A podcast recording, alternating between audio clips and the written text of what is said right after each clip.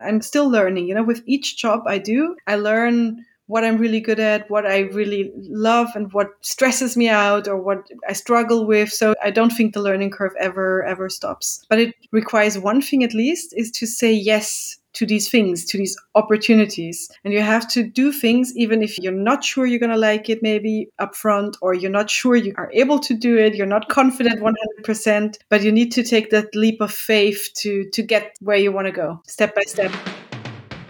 Welcome to the Genius Women podcast.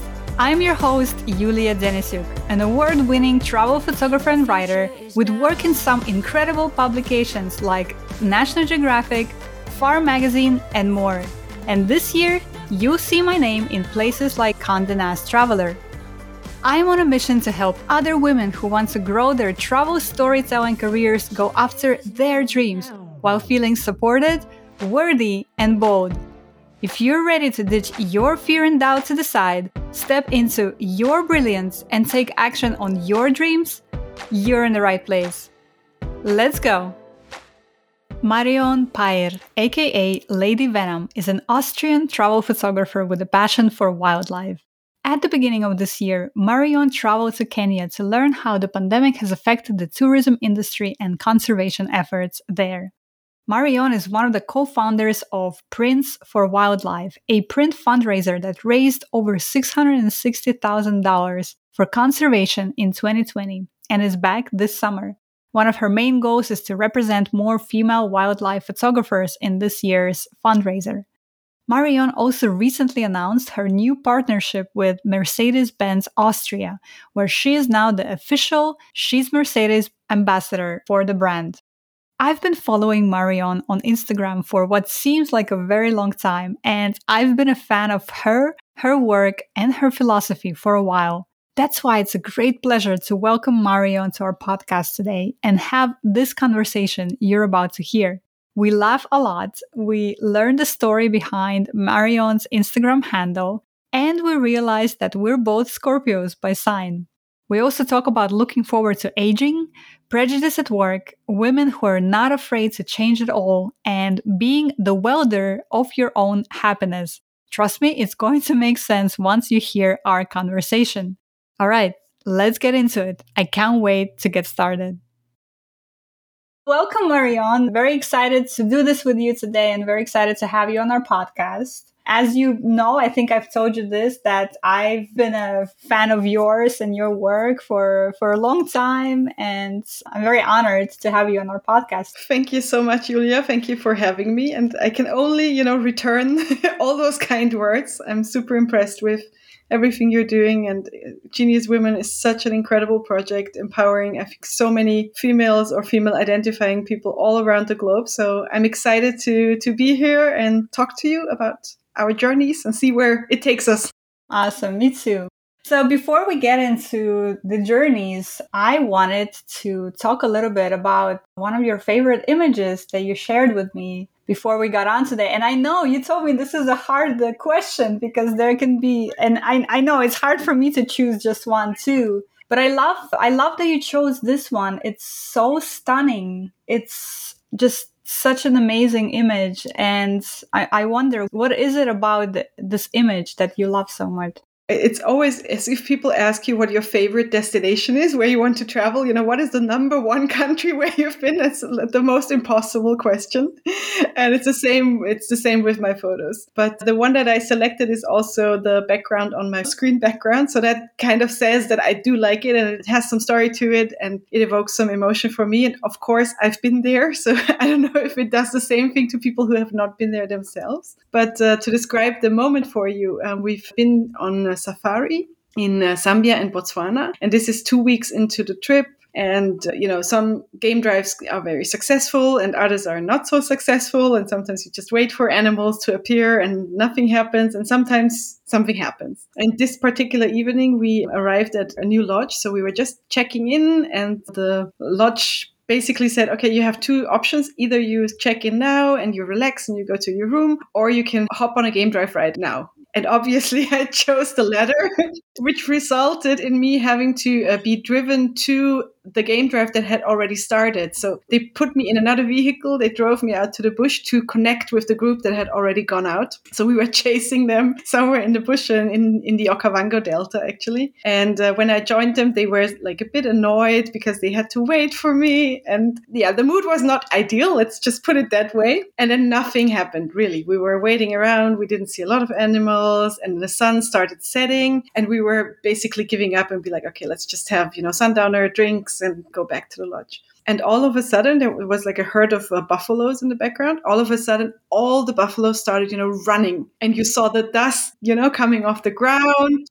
Oh, so that's what that's what that is in the image because I thought it was fog or something, but this is dust from the buffalo. Uh, it was a heavy drought that that year, so it was all covered in in dust. The Okavango Delta, you know, usually you go on on boat safaris. There was uh, in that year no, unfortunately, no way to go on boats because it was so dry. So yeah, from all the hooves of the buffalo, the sand was covering the air, and then we saw why they were running away. And it was a group of lions chasing and hunting the buffaloes. So we followed them for two hours and until it was already dark. And you know the photo is grainy and it's not perfect and it's not sharp and it's not 100% you know crystal clear. But it just tells this story of how these hunts go. And i i didn't know that before that this is a very slow process it's not like the lions attack, you know, from a bush and they capture one of the buffaloes and then that's it. But it takes hours and hours and they stop in between and the, you know, the, the buffaloes start grazing again and the lions just lay down and on the floor and they look at each other. And that's one of those moments. So it's the buffaloes looking at the lion, the lion looking at the buffaloes and just silence and us in the, in the vehicle just marveling at the scene. And it was incredible.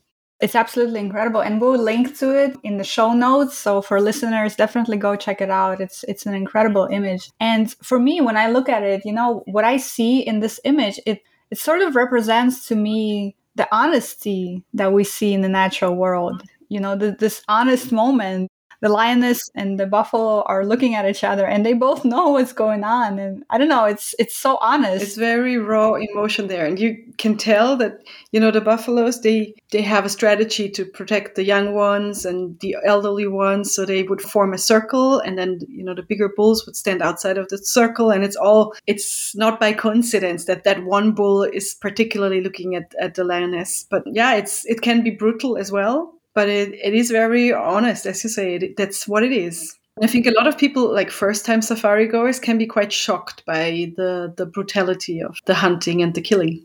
What do you love about this work? Because you do a lot of different things. You are a Instagram content creator, you're a travel blogger, you have your own amazing blog, you're a wildlife photographer, and we'll get into all that. But specifically about, you know, your wildlife work, what is it that you love about it? Is it that honesty that we just talked about, that rawness? It's funny that you ask because it was nothing that I had planned, you know. I there's a lot of people who have either a connection through their parents or they live in a country where they, you know, they had a colonial ties to some of the African countries. But safaris for, for people in Austria are not something that is very commonly done as a vacation. So if you ask people in Austria for their bucket list, it will be, you know, city trips in Europe or going to the US or skiing or Asia, backpacking, stuff like that. But uh, rarely will it be African safaris. And for me, it was the same. So I hadn't planned this thing. It just happened by, by chance. I went on my first uh, safari in, in 2018 in, in Namibia. And there's no way to describe the the emotions and the immersion into nature and how it feels and i don't know why it is like that there is no there's no rational explanation for me but it feels like home it feels like you arrive there and you are you're done you're like okay I, am not going back so, sorry I love that you said it this way because Marion, this is exactly how I describe my feelings when I go to Jordan. I'm like, I'm home this is home. I feel like I'm home. So I understand what you're talking about, that emotion that, and it's irrational, right? It doesn't make sense actually. Like, what do you mean this is your home? Like, this is your first time being here, right?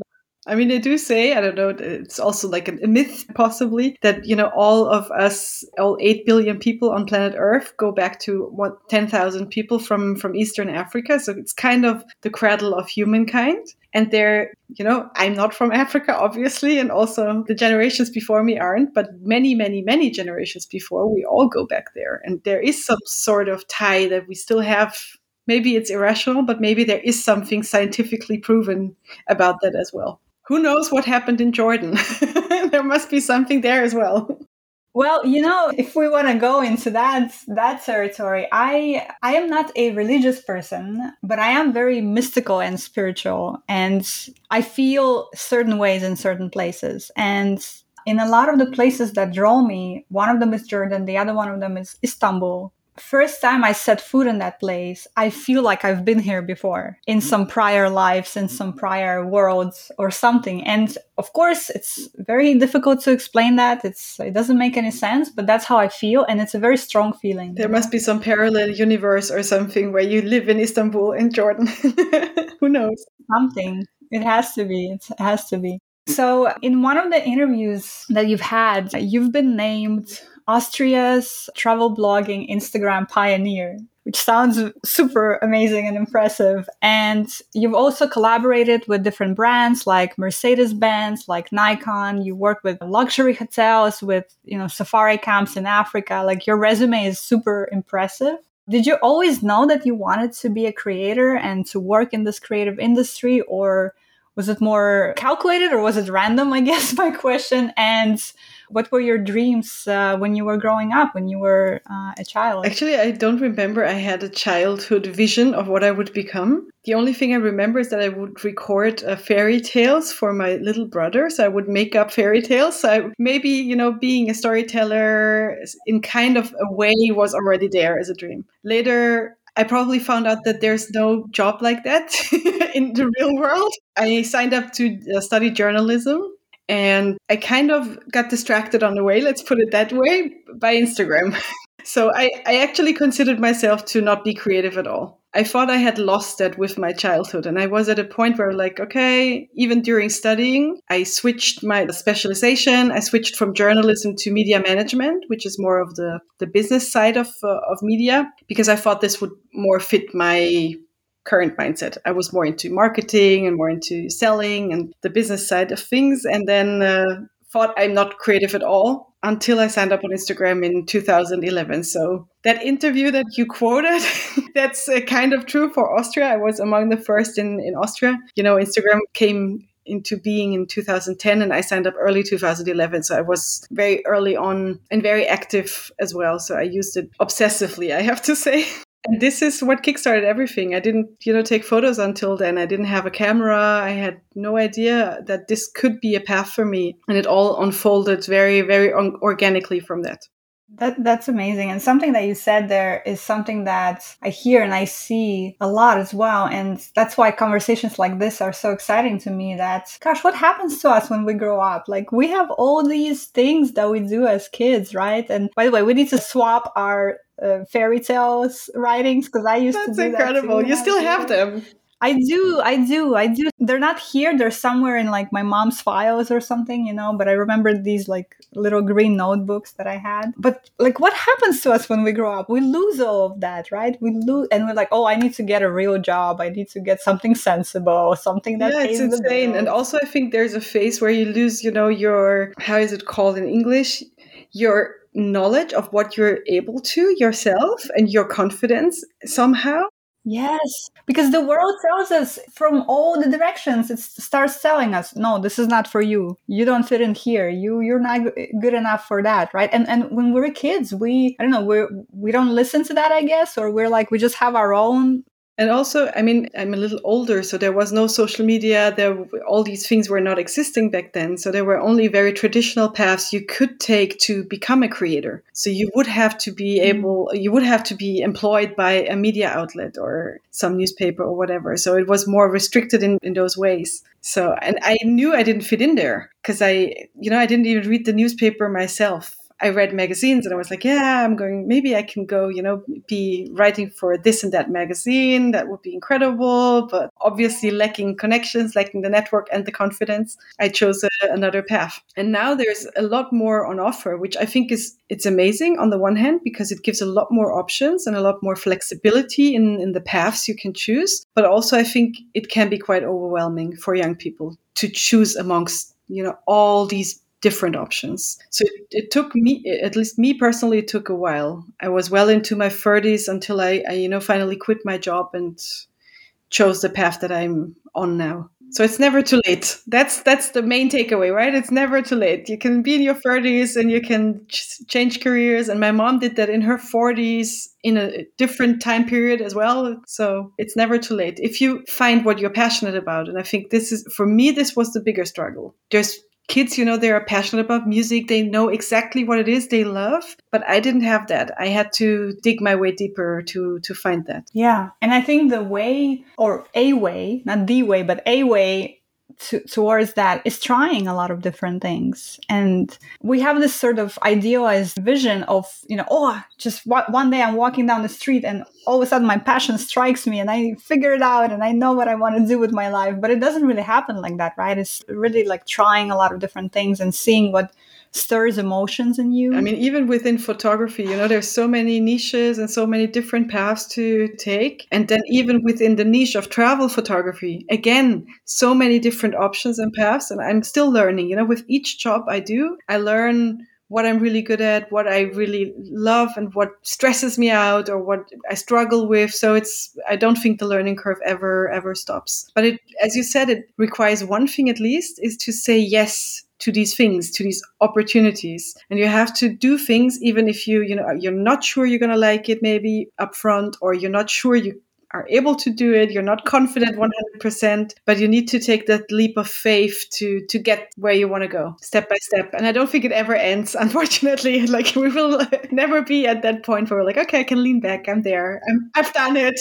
I'm settled now. I, I got it all figured out. Yeah. And and I think that's also one of the reasons why I felt like we we've connected so well is that like that thing you talked about earlier about not being afraid to reinvent yourself and change things and start start over and like your mom doing that in her 40s like you know i'm i'm to be 38 this year and i i am looking for models of women who are amazing in their 40s and 50s and 60s and 70s they're not afraid of aging and are reinventing themselves. And even on instagram you know there's one one woman i follow. She's uh, lebanese that lives in canada and she's i think 55 or something. And I don't know, just the way she lives her life. You know, I want to see that. I want to see that I can grow into that and not say, oh, you know what, you're 45. That means you cannot do anything anymore. You're too old.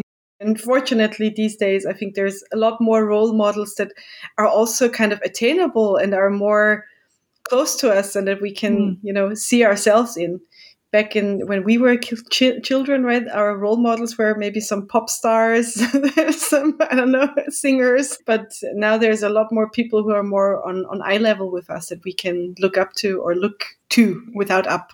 I met an incredible woman in in in, in Kenya. I just have to tell, tell you real quickly because she's like in her late 40s and she works for one of the lodges that we stayed at. And she she's based in the Netherlands, but because of COVID, she was like, okay, no, I'm just gonna work remotely from Kenya. I'm just going to that lodge. I'll work from there. And she, you know, just packed a couple of her belongings and went there, not knowing when she will be able to go back. Of course, like that's a situation of, of privilege that you can do that as well. Also, you know, no no family ties no children that she has to look after. But yeah, she creates her her own destiny, and you know, and that's ten years from us now, so. it's looking promising it is and and you know it's it's funny recently i've noticed the shift in me that i'm looking forward to becoming that woman because before i used to be honestly I, I used to be afraid you know I don't have this by a certain age. I don't have a family by certain age. I don't have everything figured out. Like there's so much pressure on us, right? But I don't know, something's changed in me that now I'm like, I can't wait to see how I am when I'm 45 or 50 or 60, you know, and that's a way to like age, right? To not be afraid of it. I Couldn't agree more. We're very lucky that we get to, you know, look to these things and that we are at where we are now in our 30s so that we have found at least partially our passion and partially also what we're good at and that we can still you know form and evolve even further into that and dive deeper into that. And i think the older i get the more narrow the things that i want to do get which is kind of it is intimidating in some sort of way because i know much more what i don't want to do anymore that it's like it's getting less and less opportunities there but they are much more fulfilling So it's a narrow, but it's a, it's my path. It's a very individual path, but it's it just fits me like a glove.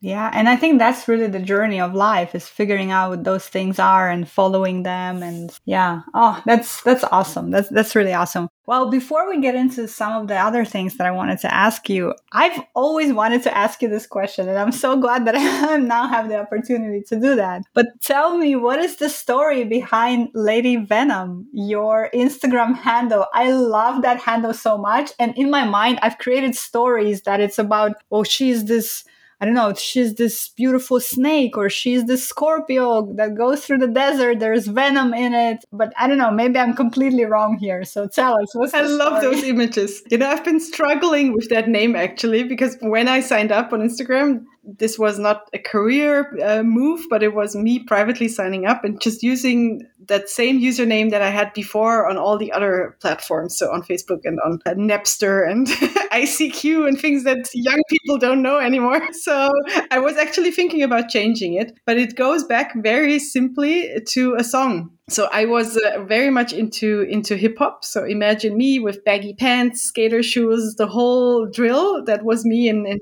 in my younger days. And uh, it's a song title of a band called Swollen Members. The song is called Lady Venom. But I chose that specific song because there is a dancer in that song, and she has a Scorpio tail. And I'm a Scorpio. We have some venom in us, probably sometimes. So I did identify with with her mm. in some way. So that is my personal connection to that song, and I still I stand by that song. I still like it, even though I don't listen to hip hop so much anymore. Gotcha. I'll have to find that that song and listen. Please do. It it's still on YouTube. I, I relate to that uh, a lot actually because my own handle in search of perfect Actually, for me, it was a translation from a Russian phrase, and you could translate it either in search of perfect, but also in search of beauty, and actually more about the beauty than perfection. And I struggle with that so much because I'm actually all about not being perfect and how that's so hard on women to be perfect. So I see where you, yeah, so you are struggling with your own predicament in your username, basically. Yeah, I get that. Exactly the same. Exactly, yeah. But also, I've had it for so long now, and people sort of know. Same for me, and... and no one knows my real name, so it's like I'm stuck in that. But yeah, at some point we might change that because at least with me it's like that if i meet people who have never you know seen my instagram account or whatever they sometimes have very weird associations. So they're like oh right. So what do you do back in your cellar in austria? So you know? You you catch men and put them up on the stick that's more the idea that they have. So i do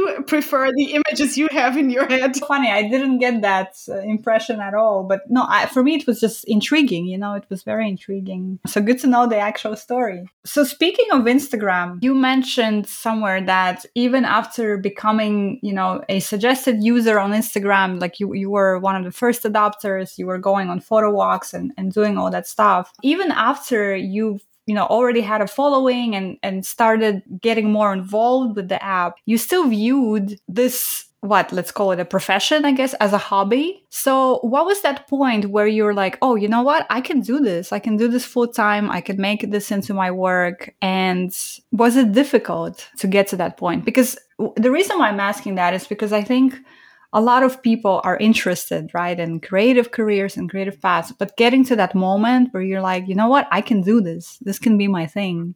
Yeah it's very different for for different people. So i myself it took me a while it took me a couple of years actually. So from you know being a suggested user, gaining all these followers, to then getting my first offer, like a job offer or project offer to create content for for a car brand in 2013 or 14. This was like an aha moment. So I realized, okay, there is something to it. This has some kind of value that could potentially you know make money in some sort of way. But then it took me uh, three more years to build that career next to my regular office job. And i did that on the weekends at first. And then i reduced my job to, to like a part-time job. Always in the illusion that i could keep that part-time job forever as like a security backup or anchor because this, this is just how i don't know why because my mom did the complete opposite like she quit her job in her 40s i told you and she you know didn't even have an education or anything she just built something new from from scratch. Maybe i was afraid of that so that's why i built it slowly gradually next to my job always hoping that i could keep the job And then after half a year, what happened is that in that office that I was working in, they had like a huge process where uh, consultants came in and they were redistributing people within the organization. And I would have my my boss got uh, kicked out actually so they wanted to move me to a different department and i was willing to do that actually because it sounded intriguing interesting uh, new department but then i had one uh, talk with my f- new boss, potential new boss. And I was like, no, I cannot work with this guy. Like it's impos- impossible for me. He was condescending and he was like, he put his feet up on the desk while talking to me and it was all super uncomfortable. And this is what I needed. You know, this was the, the kick in the butt that I needed to to quit the job. So it was a very very slow process. It's not that I would recommend that, but for me, I couldn't do it any other way. Like I was, I don't know why, but I was too afraid to to go full into into self employment. And when once I I did in 2016, like now there's no way for me to go back ever. Oh, I, I, I feel that sentiment hundred percent. I'm, I feel the same way. Like I, I don't see myself in corporates or, or, or in that type of work ever again. You did some crazy things. Like you did some really hardcore. yes, but, but, but what I like actually, I, I love that you, you shared this part of your story with us because this is, I actually think more people needs to be talking like what you're saying because we have this idea that it's like this right? We quit a job and you know we start building this new thing and overnight it, it, it works. In reality i think the, the, the, re- the reality for most people is not that. The reality for most people is that it takes time. It takes a long time to build something to to build relationships with people to build your work to know what you like what you don't like to know your worth to charge enough money. Like all those things they take so much time you know? And there is no shame in that. And there is no it doesn't make you any less of a talented worthy capable person if it's going to take you 3 years 5 years however many years. So i think it's uh, just impossible to be stressed out by you know forbes 30 under 30 or whatever other lists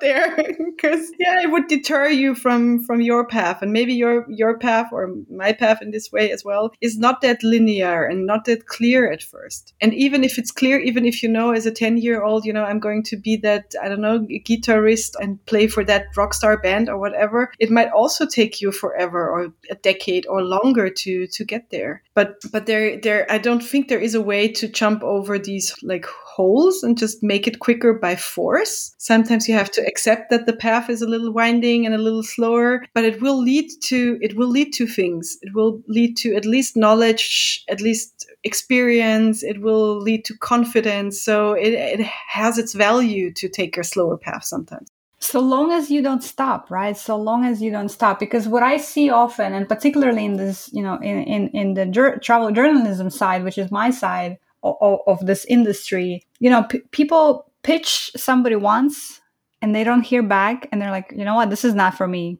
This is this means i'm not good enough. This means i don't have what it takes. No listen you just pitch somebody once. Like it's not how it works. You need to pitch people 10 times 20 times however many times it takes you know? And, and that's that that piece that you were talking about earlier about the passion. The passion is what sustains us on this because it's like there's nothing else on this earth that I would rather be doing. So I'm going to keep pitching until I get to where I need to go, you know? It's like a force of nature. You cannot do any other way anyhow. Like I learned things that for example in Austria at least in August there's it's a dead month. Nothing happens in August. So you can pitch as much as you want in that month but you won't get any replies, you won't get any decisions. So, you know, as you said, don't stop, but maybe postpone and do it at a different time. So I think you you learn these things, but there is there is no way to stop. There is just no way I would do anything else. I might you know change my pitch. I might I might you know put some little twists to it, learn more about the company that I'm pitching to. Why would they say no? Maybe ask even for feedback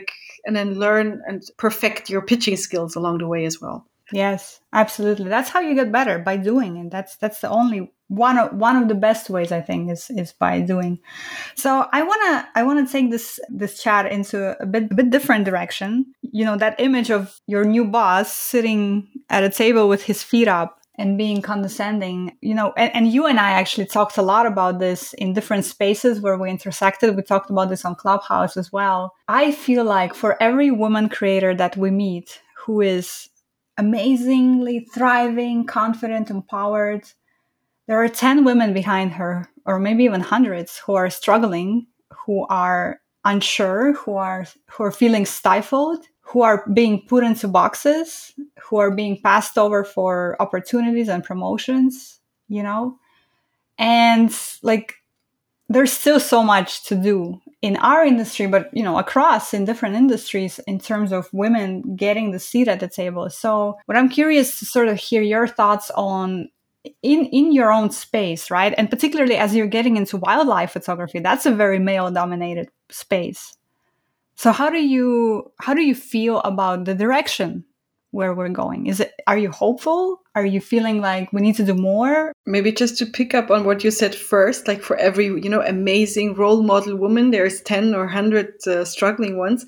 Even the one amazing one is struggling at at times. I think that's also very important to to recognize. Like even the people you look up to, you don't see what's happening behind the scenes. You don't see how many times she has been passed up for an opportunity that she would well deserve how many times she had to fight against other other prejudices or whatever yeah? So there's a lot of i think unfortunately a lot of these things have not been made public and this is what makes me very hopeful that this debate is becoming more and more public that there's more and more awareness and not just among women but also among men. Because that's where the change needs to happen right? It's like it's like the conversation about anti-racism work.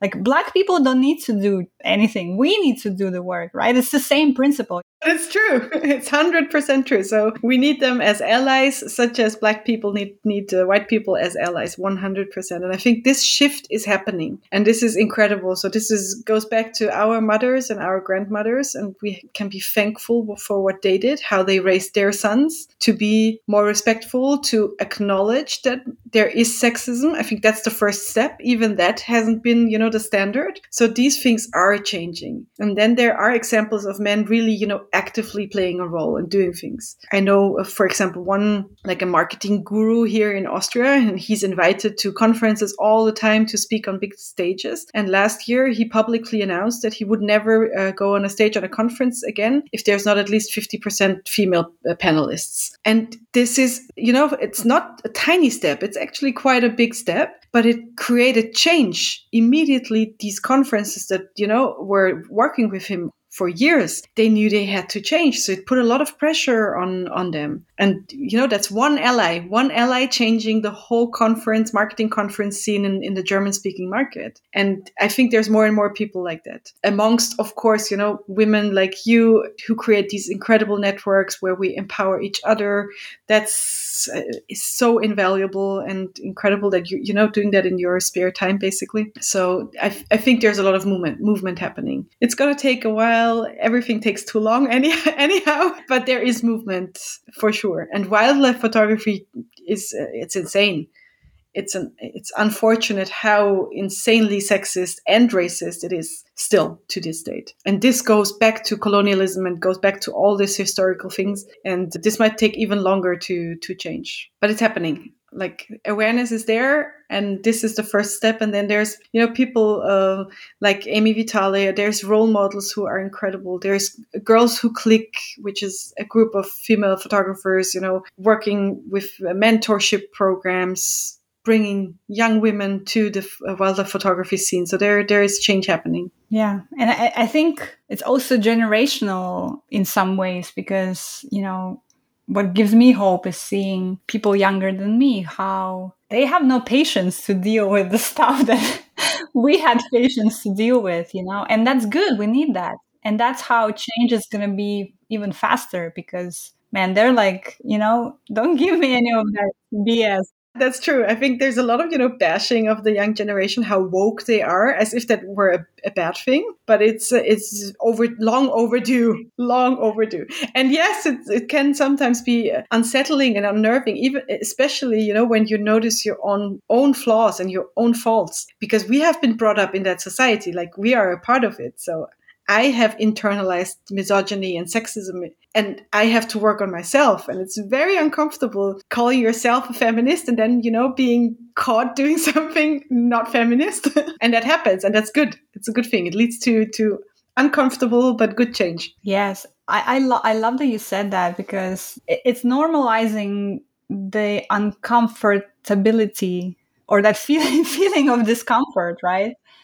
Because uh, just in even if we like sort of zoom out and look at life in general i think for a lot of people comfort is prioritized above everything else. But that comfort leads you to places where you are falling asleep actually in, in many different ways right? Because what it also takes to lead a life where you feel like you're you're passionate you're working on all these stuff it's discomfort Unfortunately, that's very true. Yes, I mean, I'm I'm probably a very bad example because I do like things to be comfortable as well. So I I also think there is a huge over I don't know if that's an English word overvaluation of success. So people put too much value on success, and I think that's a huge trap that that we all fall into. And I'm I'm quite good at that. I have to say, at like deterring those things and being clear what I want. And it's not a standard definition of success, maybe per se, but for me, that is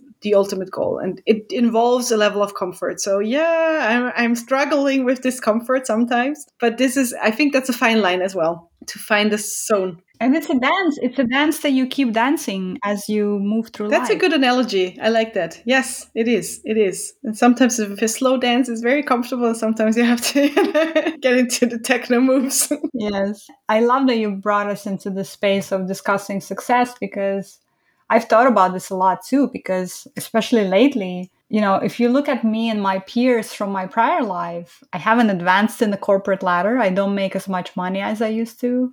I don't have a white picket fence house and all that stuff, you know. But I I define my own success in this way. Sunday night, am I excited for Monday morning or no? And I am so freaking excited for Monday morning. For the past five years, that's been my life. I'm like, I can't wait to work on the stuff I'm working on.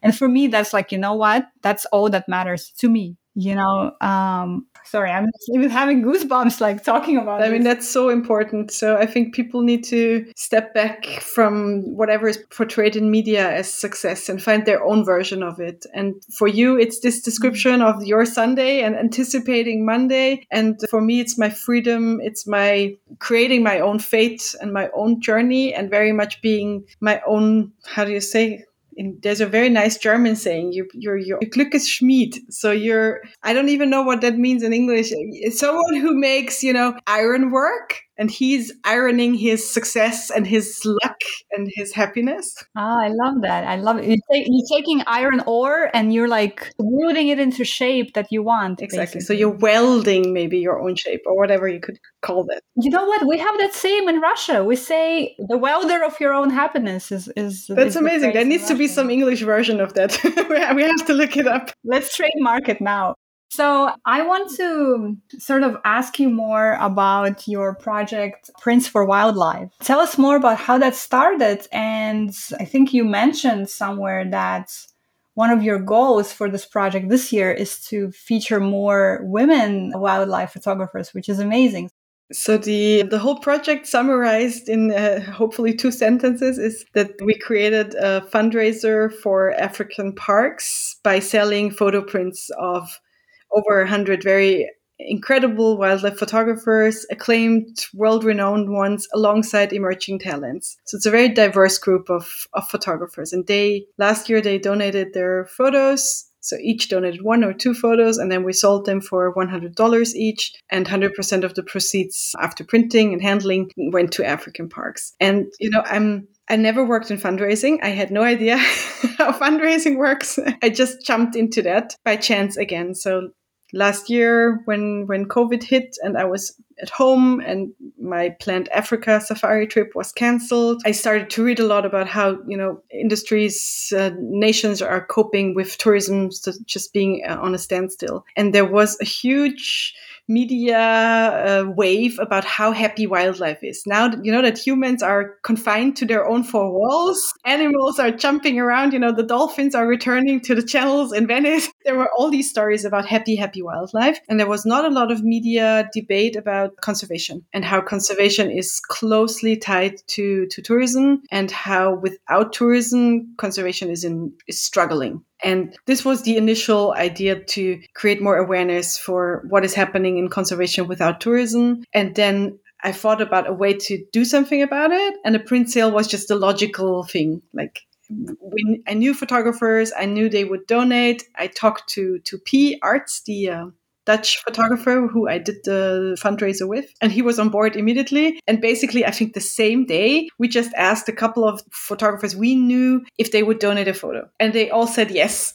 And we had to, you know, we had to to do it. There was no way back. And it took us a couple more months. We, we thought we would just do a, a, small print sale, just 10 photographers donating their photos, maybe raising $10,000, $20,000. And then it became bigger and bigger and bigger. And we raised over $600,000 last year within a month, which was mind blowing and such a, you know, a wonderful, hopeful story amongst all the, the chaos and depression that the, the pandemic created. So that's why we're returning this year. And this summer we will come back with another edition of it. I can't wait. That's incredible.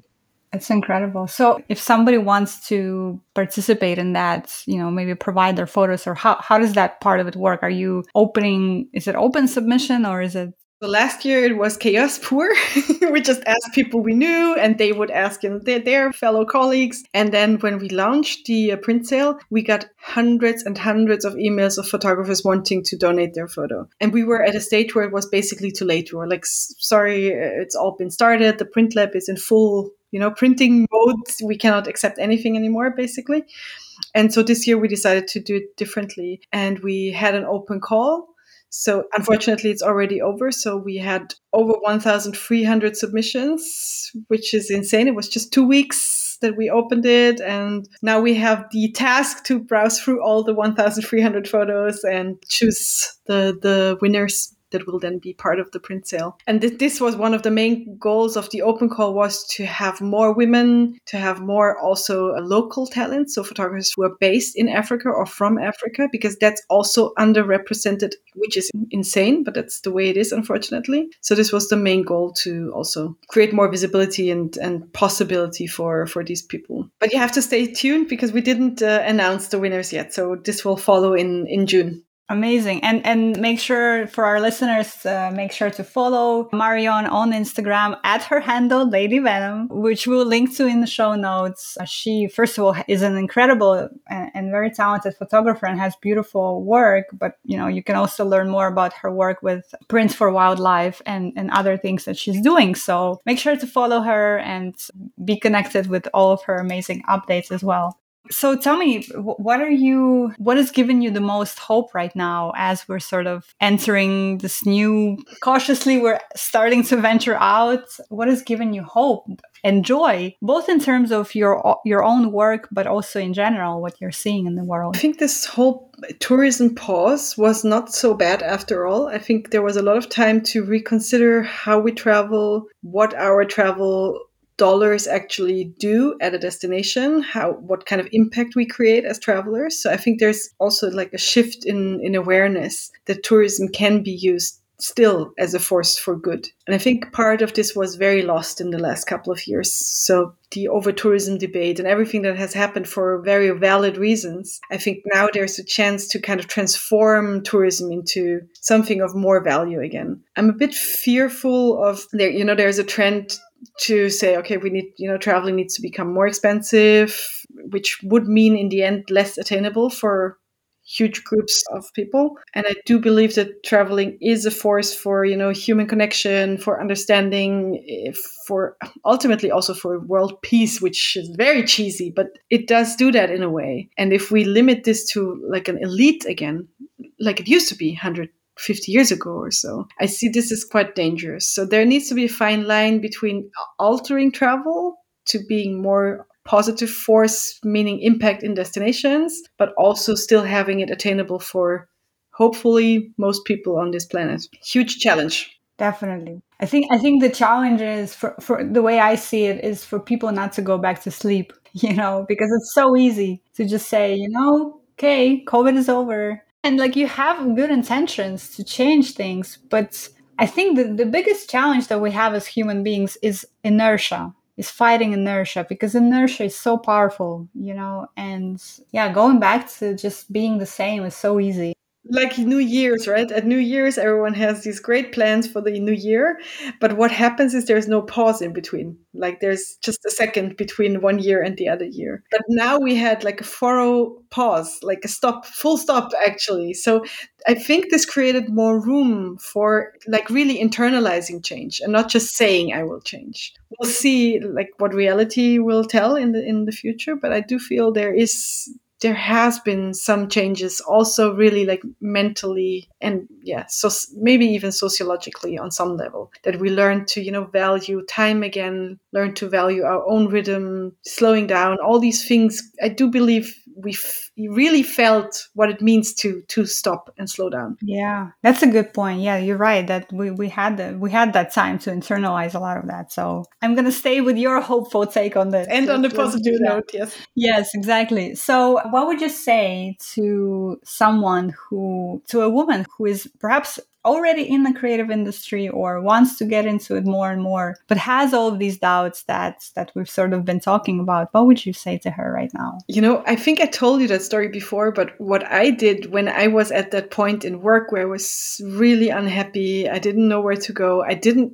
you know have a career planned out i didn't have an idea what my passion would be is that i really put down on a notebook a note how I want to work in the future. Not what kind of line of work or what kind of job, but how I want to work. I'm only speaking about work right now. I mean, of course, you can do that, you know, for your private life, for your I don't know love life, or whatever you want to do that for. But I did that for my for my career, and I put down on a piece of paper like how I would envision myself to work in the future. Only in in house so I had no idea what kind of job would be a, good surrounding for for this. But in the end, all of it came true it took a couple of years, but all of it came true. And, you know, I found that little note a couple of years later and I looked at it and I was like, wow, I, I cannot believe this really happened. It's incredible. So I do believe there is some, you said you're spiritual and you're, you believe in these things. I do think things happen if you put them in motion somehow. And this could be a first step. If you're stuck, just, you know, take time, take a break and put things on a paper.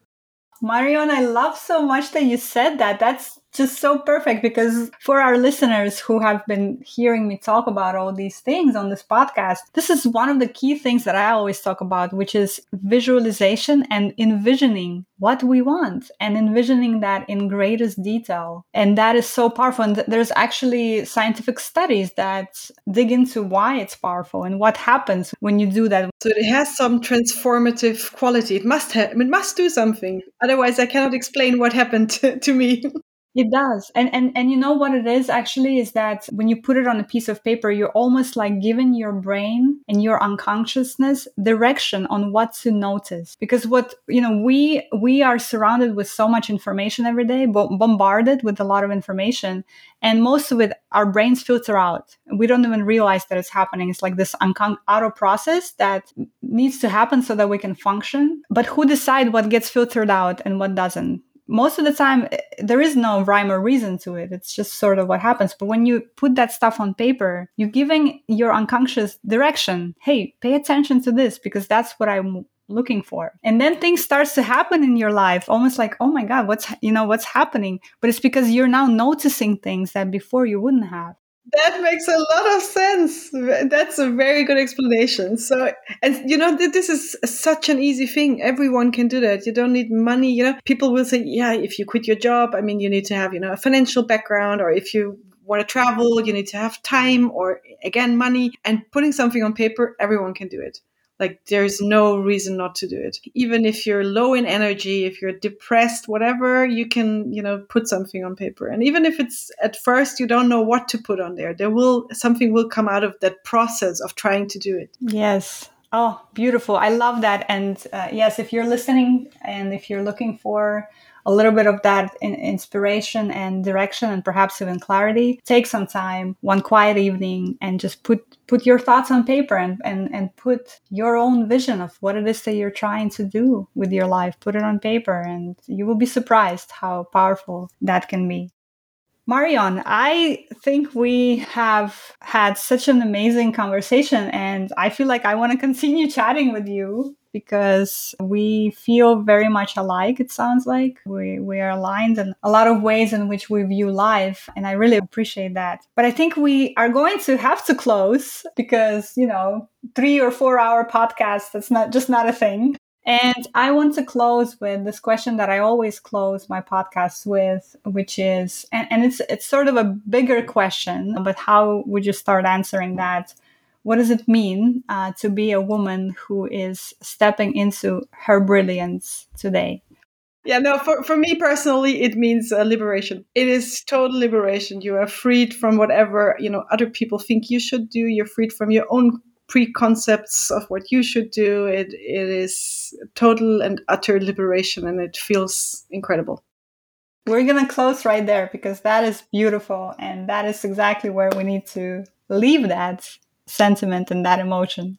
Thank you so much, Marion. That was such a pleasure to have you on the podcast today. Thank you for sharing your beautiful thoughts with us. Thank you so much, Julia, for having me. Thank you. It was amazing and all the best with Genius Women. Can't wait what's coming next. Thank you so much for sharing an hour of your day with us today. I hope you enjoyed this conversation with Marion, and if so, please consider leaving us a review so that more listeners could find our show. I can't stress how important it is for us to get reviews of our podcast. It really helps to get in front of more people who might enjoy our show. So if you've been inspired by something you heard today or in any other episode of our show, please consider leaving us your review. That is one of the best ways you can support our podcast. Thanks again, and I'll see you next week for a conversation with a surprising twist. So stay tuned.